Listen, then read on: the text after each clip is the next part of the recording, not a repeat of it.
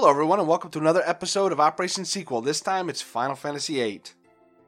Now in case this is your first episode, this is kind of a solo project that I have going on where I will take a whole series of games. Right now I'm doing Zelda and Final Fantasy, and I'll play through all of the main entries, what appears on a console or what is numbered. I encourage you to, if you have thoughts about the games that I talk about, send in your thoughts. You can do that on Google, Facebook, or if it's short enough, even on Twitter, and that's all at The Bit Effect. Final Fantasy VIII released in Japan in February of 1999. In North America, it released in September, and October was when Europe and Australia got it.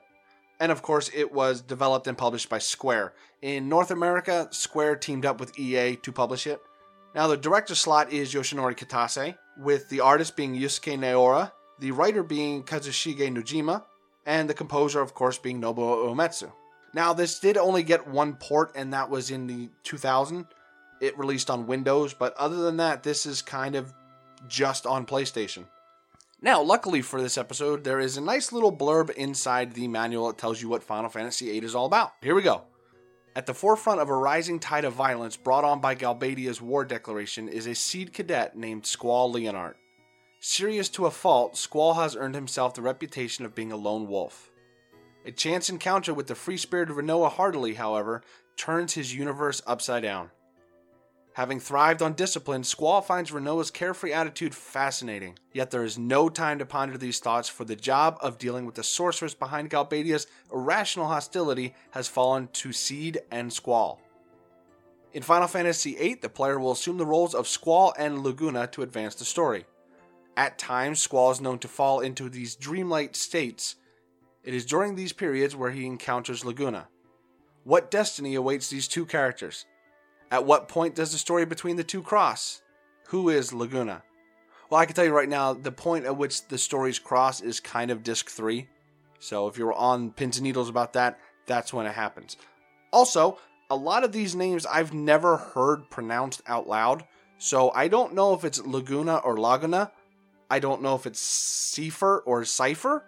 So do forgive me if it sounds like I'm really stupid saying these words because I've never heard anybody say them. As I said before on the Final Fantasy VII podcast, I played 7 and 8 at roughly the same time.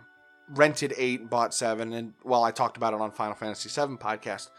But 8 I almost instantly fell in love with, and one of the most simple reasons is it's pretty much all about the summons. Now, differing from 7, summons are about as long, but you tend to use them much more here than you do in 7. And they play a little bit of a part into the story. But we'll get into all that later. But yes, my history with this, this was my favorite of the 3 PSX games. I'm going to hold off on saying that for sure because I haven't played 9 since release. This to me was the most iconic of the PlayStation 1 era RPGs. I mean, Chrono Cross is up there and there's a few other ones that are up there, but this was by far my favorite. And booting it up again, just seeing that CG opening, that is just instant waves of nostalgia. And that's great because I love that song that plays during the CG opening. I want to say this was the first game soundtrack that I went and sought out on CD and not just, you happen to be in a Sam Goody or an FYE and went, oh, hey, they have Star Fox 64 on CD. Yeah, I guess I'll buy it. I want to say this was the first one I purposely sought out. But anyway, so let's crack into the gameplay a little bit and see what's different from 7 and past games. The biggest one here is right at the start of the game, there is a giant tutorial. And it's very smart to actually take that tutorial and take your time with it and understand all the systems at work here because there is a lot more at work under the hood here than there is in, say, 7. One of the biggest changes is materia is gone and in its place is the junctioning system. Behind the curtain a little bit, this is the second time I had to record this podcast because I spent like 40 minutes explaining the junctioning system. So I'm going to try to be a little more concise this time. The junctioning system is very simple at its core, and that is you take magic spells that you have drawn from enemies or draw points, or you've refined them from items and monster drops that you have, and you junction them to stats.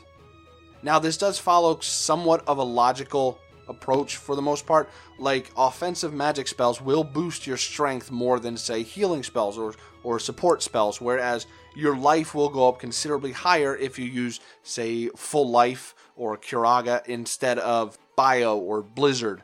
And then to add a little bit of complexity to it, it's not just what spells you use, it's also how many you have in stock. So if you have 100 fire spells, that may boost your attack a little bit more than, say, 50 Fira spells. So you also have to keep into account what your current inventory is on each character. Each character can hold up to 100 of a spell, and I believe, I may be wrong on this, but I believe the maximum number of spells you can hold is 32. You have to put a lot of thought into when you go into battle, do I want to use this spell that might be the right spell for this moment, but it's junctioned to one of the stats that I really need. Do I want to lower that coefficient ratio by using the spell here? And I really enjoyed that a lot. That adds a lot of interesting character development when you're playing. Personally, I went with kind of a, I guess you could call it a standard Warcraft party. I had Squall as kind of my tank and summoner, and I had Zell as the all-out just physical damage with a couple of status attacks junctioned to his attack. Which I guess I should say now, you can junction a status to your attack and also an element. So, you know, if you happen to have water junction to your attack stat and you attack, say, Leviathan with it, then you're going to do nothing but heal him. So there's also a little bit of forethought going into it. And then Irvin was kind of my just all-around mage glass cannon. And that's the party I stuck with kind of for most of the game. This isn't as bad as past Final Fantasies have been, where there are parts where it forces you to switch your character, because you can just, at a menu button, switch the junctions from one character to another, so everything just kind of transfers back and forth. Kind of the way Materia, you could do that with Materia, just less of a hassle. I think they learned a lesson when it came to now you're forced to use party members you didn't really use. Surrounding this whole core system of junctioning and drawing is, of course, the Guardian Forces, which are what they call the summons in this. So it's your usual Shiva and Ifrit and Cerberus. Oh, on a side note, an interesting thing to Google would be the Thunder representative in this is Quetzalcoatl. And you don't really see him around very often in games, so it's kind of cool to read about that. Anyway, so you get a couple of these thrown into your lap, right? Like you get your normal Shiva, your Ifrit, just kind of dumped in your lap at the beginning of the game. Other Guardian Forces you have to draw out of bosses or very specific fights. Then you also have some that are just kind of there on the world map, like Cerberus, where at the time that you fight him, it's a bit of a difficult fight, but if you defeat him, you can use him as a Guardian Force.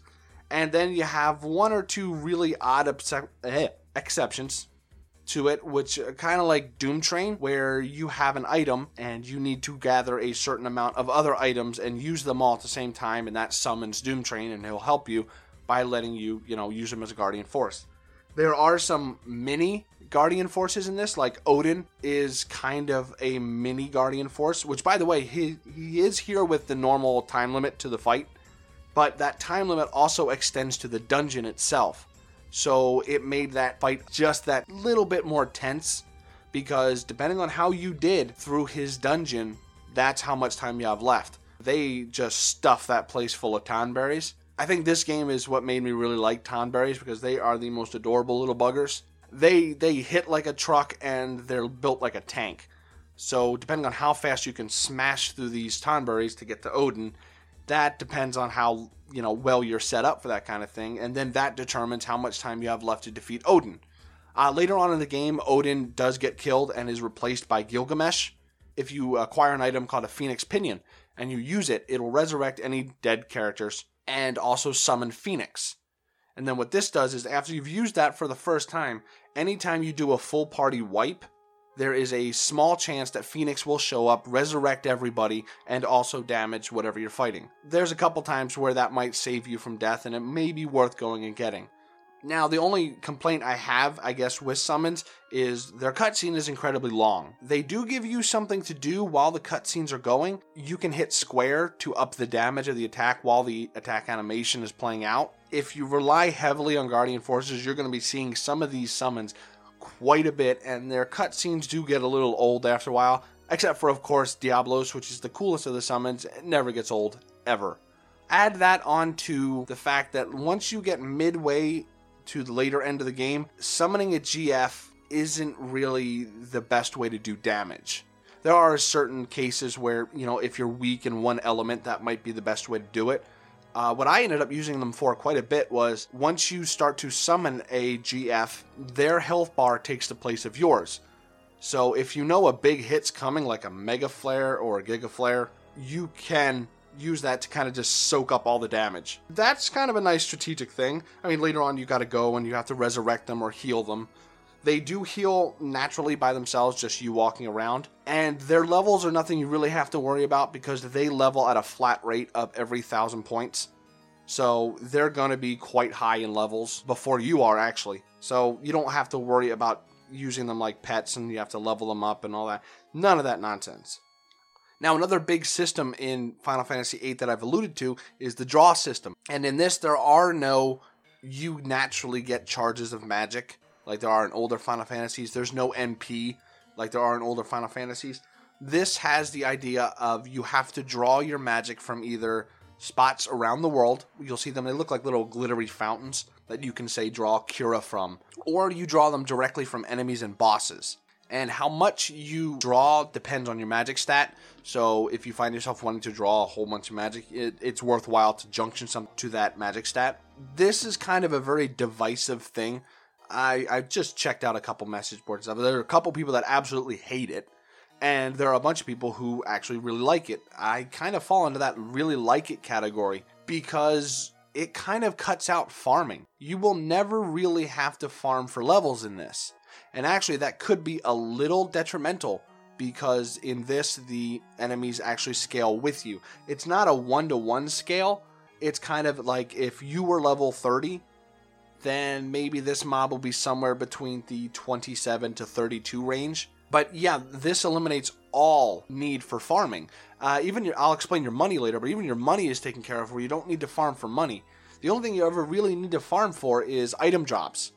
And you don't need to, that's for optional stuff. But anyway, back to the draw system. The closest thing you'll have to get to farming for levels so you can get another spell would be you might have to prolong a battle a little bit more so you can draw more magic. But if you have a good stat junction to your magic stat, you can generally draw 9 at a time, and then you're only there for like maybe 9-10 rounds, and you now have a full stock on one character of this spell.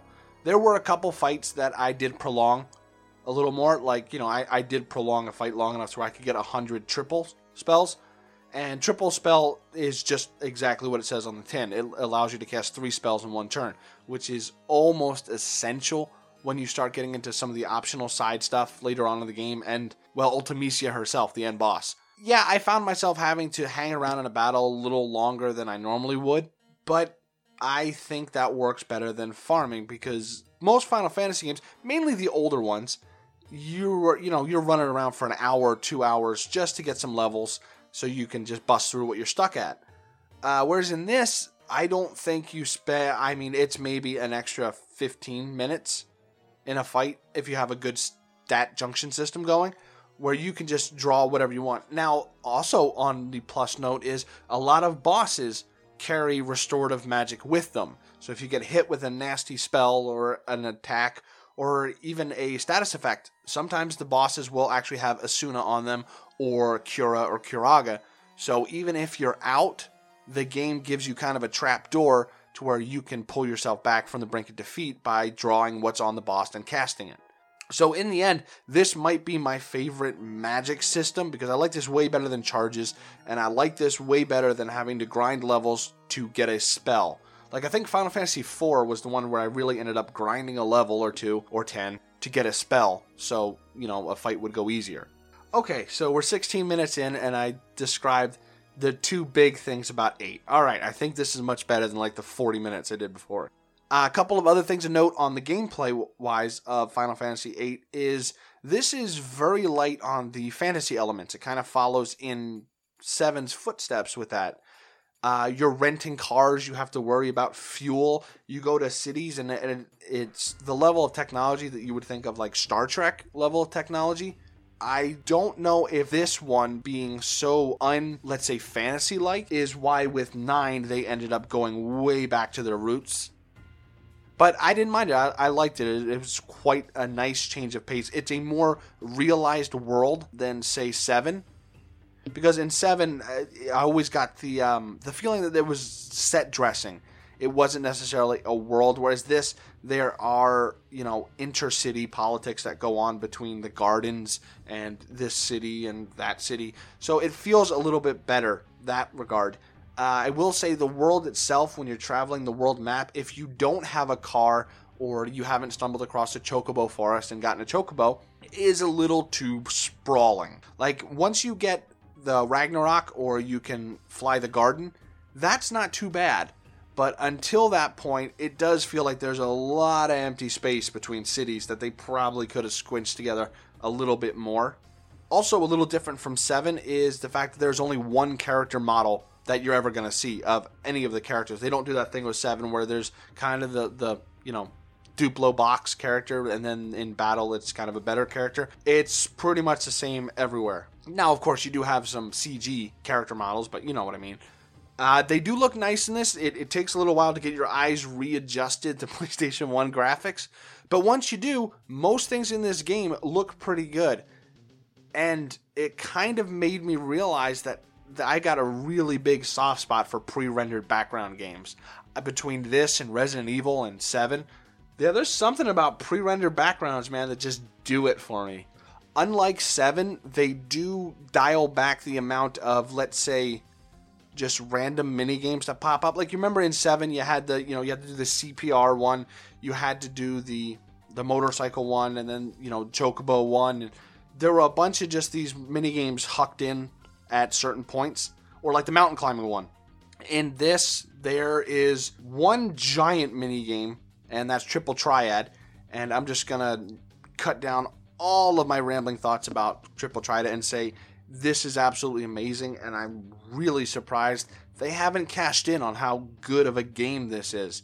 Like, I think I remember them releasing actual Triple Triad cards, but I don't know why they didn't make, like, a mobile or portable game that was just Triple Triad. I mean, I would have bought it. I don't know how well it would have sold other than that, but I absolutely love Triple Triad. This ranks way up there in terms of game mini-games. So, like, it beats, like, Pazak, it definitely beats Tetramaster.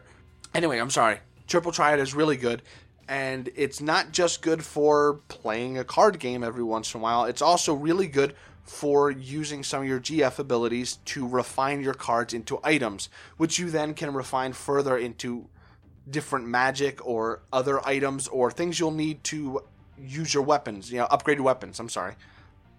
Which, again, different from 7, there are not very many upgrade weapons in this. I mean, you're looking at maybe 6 tops. So it's a very linear ladder that you're going to go up. And they all revolve around drops from monsters. So you get a drop from a monster, and then you can go to a junk shop. And they're like, okay, we need 6 Marlboro tentacles and 47 screws. And then you can make your new weapon. But yeah, it's pretty much a staircase you're climbing up. Oh, but yes, back to the minigames. There's really only one or two here, like the train heist is one, which was a lot of fun. It was kind of a red light, green light, go kind of game that you were playing while you were trying to uncouple cars on a train. But other than that, they don't really do those kind of incidental minigames like they did in 7, so they really dialed that back. Another thing they did different is the way Blue Mage works, because one of your party members, Quistis, is a Blue Mage, and she doesn't rely on it like Gao did, or she doesn't rely on it the way Kimahri does, or Kimahri, I can never remember that thing's name. She's another branch where all of her spells you can't use unless you're in limit break territory, which in this limit break is once you hit a certain percentage of your health, you can then start using limit breaks. But all her blue magic is limited to those limit breaks.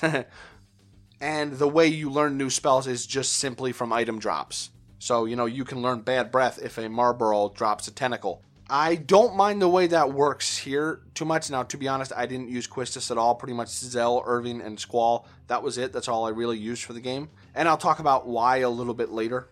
Sticking with the gameplay end of things, this being a PlayStation 1 game, it does have those battle transitions. Now, I was worried when I played Final Fantasy VII about how slow Final Fantasy VII moved. Luckily, they did up the pace in 8.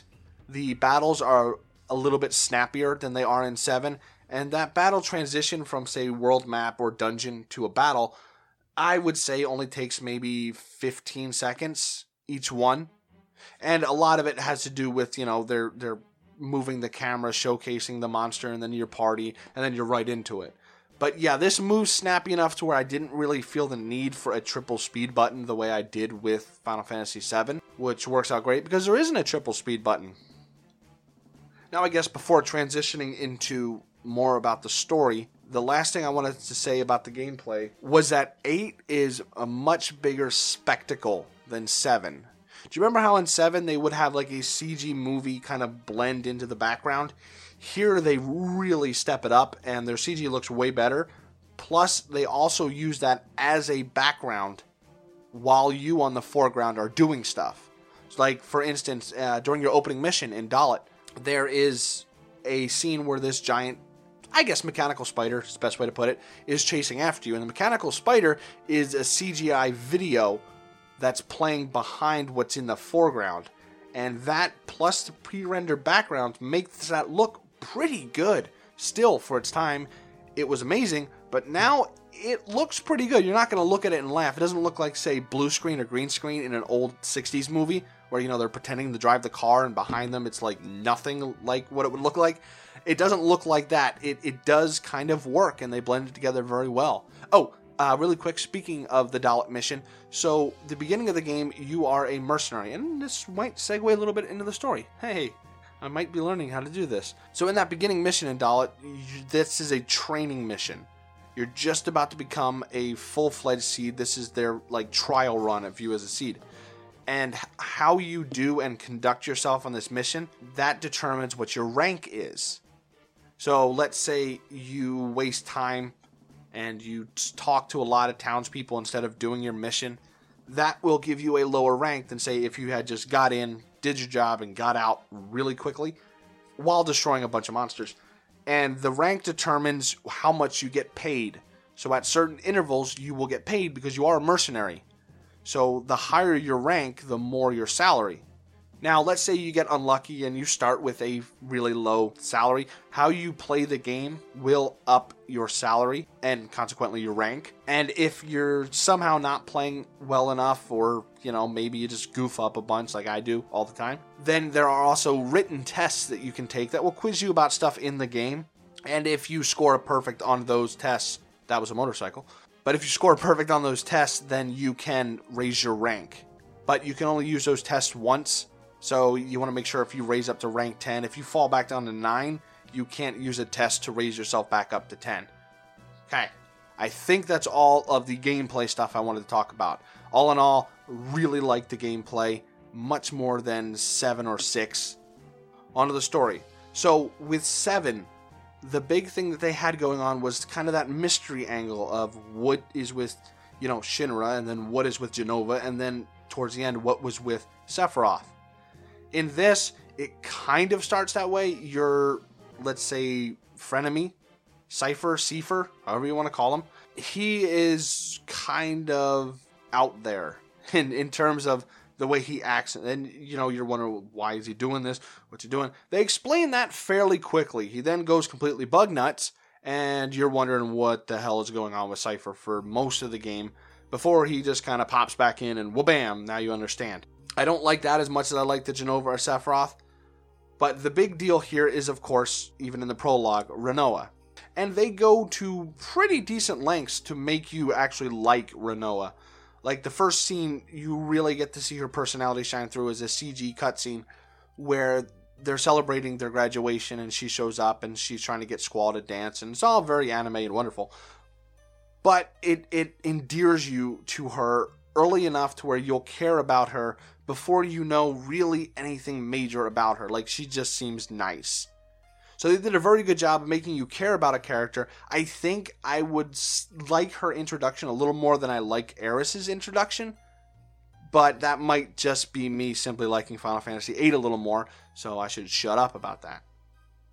And then once you realize the whole story kind of centers around her, you already have that goodwill built up towards that character to where you do care. They don't play the mystery card here for very long. A lot of things are spelled out absolutely many times over, so you will know every twist and turn. Like, they'll reiterate some twists and turns. Not to an annoying degree, but enough to where you'll make sure you know what the story is about and what's going on.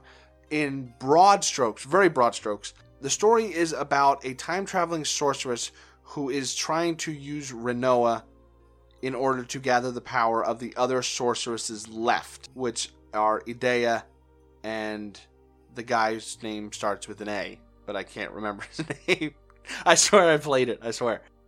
That is very broad strokes. It involves time travel. It involves, well, like in the prologue, you end up just kind of going into a trance and then waking up as another person. The story is enough to keep me interested, and I think they wrapped up most of the parts pretty well, but there's a little bit of shooting from the hip, it feels like, going on. All in all, I would say this story isn't as good as 7, but it's not bad by any means. It was a lot more confusing to keep track of, and they tried to hit for different themes than they did with 7, and I'll explain a little bit of that later. But really quick, the main cast of characters are all students and one instructor at the school, mercenary school, I guess, that you live at and work for.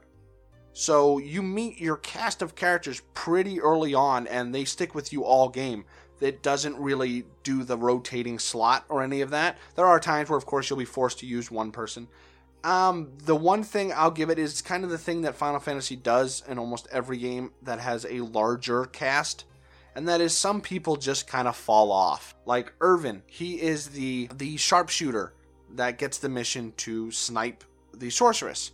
Very cool cutscene, by the way. But after that's all said and done, and you're moving on with the story, he kind of really does nothing but become the boyfriend that stands around and hangs out with the other person who kind of gets left in the dust, and that's Selphie. She's your usual, typical, bubbly, high school girl. I like Selphie, she's pretty cool. And then that leaves you with Quistis, which was your instructor, who then got busted down, and now she's just the same as you. The relationship between Squall and Quistis is really weird when she's still your instructor. Like, if I had a teacher act like that, I'd be picking up some really weird vibes. They kind of leave her in the dust, too. Like, she kind of gets just kind of hucked to the side, and she'll have important things to say every now and again, but it's kind of, it's like the Star Trek thing of, we haven't had Worf say anything in a while. Here, let's have him say this. Your last ancillary character would be Zell. Zell's probably my favorite. Like, when I was a teenager, Squall was the one I most identified with, right? Because he was all angsty and just, yes, Squall! Now he looks really mopey. Now I very much identify more with Zell, who is just kind of an upbeat, happy-go-lucky, yeah, let's punch things in the face, woo, this is fun kind of guy, than Squall, who is very introverted. And it's an interesting way to do. Squall's almost a silent protagonist. I mean, he does talk, but he doesn't talk very much. And it's an interesting way to do an introverted character. And I will give them one thing. They do a very good job of changing Squall.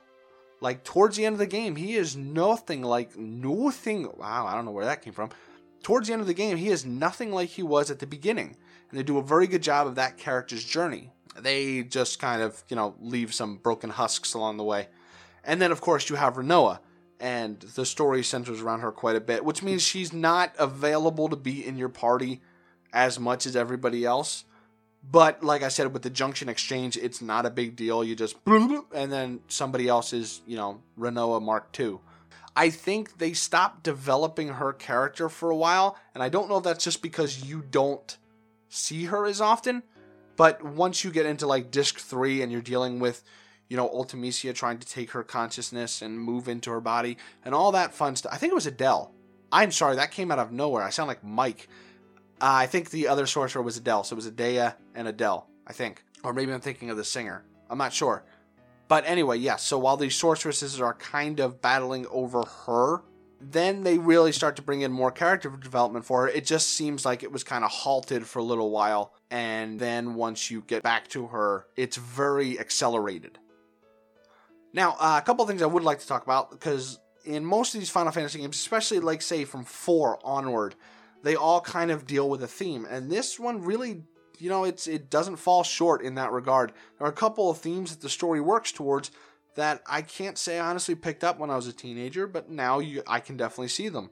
And in this one, it kind of deals with themes of, you know, opening yourself up to others, trusting yourself with them, and then it kind of moves a little bit on to dealing with the choices you make and accepting the consequences or rewards of those actions. So I kind of see what it's going for. It's also, of course, going for, you know, love can solve everything, because it is a love story at its core. Those other themes, it plays at quite a bit, enough to at least where I noticed it. I would like to talk about Laguna. And first of all, this song is still amazing.